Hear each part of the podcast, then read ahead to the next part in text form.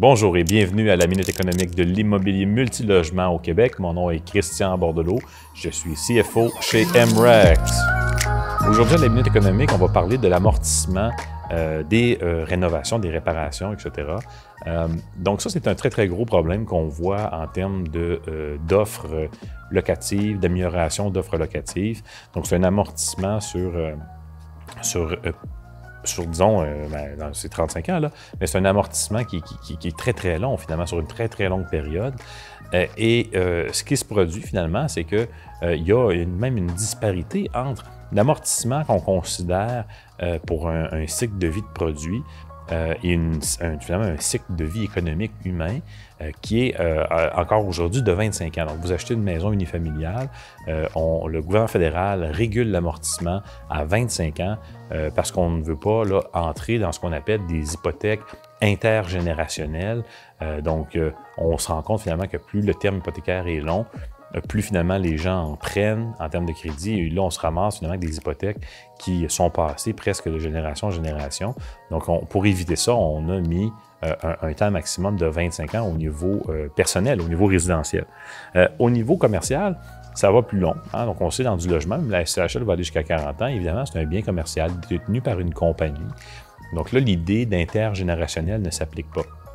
Ceci étant dit, euh, reste néanmoins que le cycle économique d'une personne va quand même être, euh, limité dans le temps.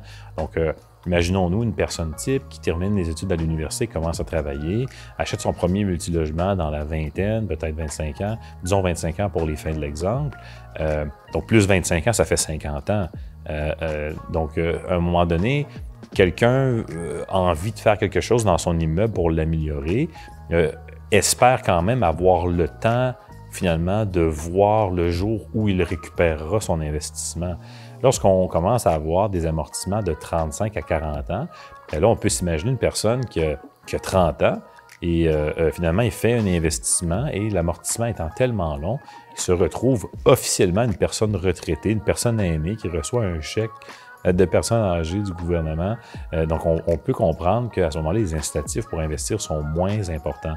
Euh, on dit, souvent on le voit dans des groupes ou dans les médias, dire comment ça se fait que les propriétaires ne rénovent pas les logements.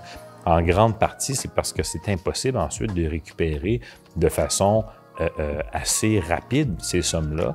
Euh, on voit, on a entendu aussi beaucoup parler dans les cas de saccage de logements ou dans le cas finalement où on, veut interdire la présence d'animaux dans des logements. Donc, on, il y avait une histoire encore cette semaine, quelqu'un qui, dit Moi, je veux pas d'animaux parce que les deux euh, locataires précédents ils ont eu des animaux. Finalement, c'était supposé un chihuahua, c'est devenu un pitbull. Euh, il a tout détruit les planchers, il pissait sur le coin des murs. Et là, finalement, moi, il faut que je fasse ces réparations-là. C'est amorti sur, sur 35 ans. Finalement, je viens pas à bout de récupérer mon argent. Et là, finalement, je dois sortir 15 ou 20 000 dollars pour refaire l'appartement, changer même les, les, feuilles de plywood, ben, c'était imbibé d'urine et c'était impossible finalement à bien, euh, à bien nettoyer tout ça.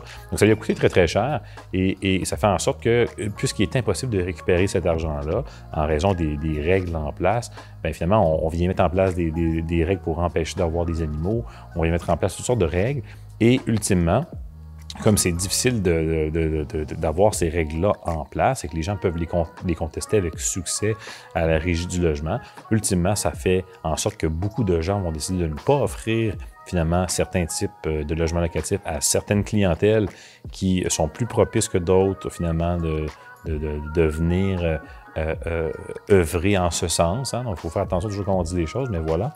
Et, si tant est que c'est le cas, ça fait en sorte que ça diminue finalement l'offre de logements locatifs.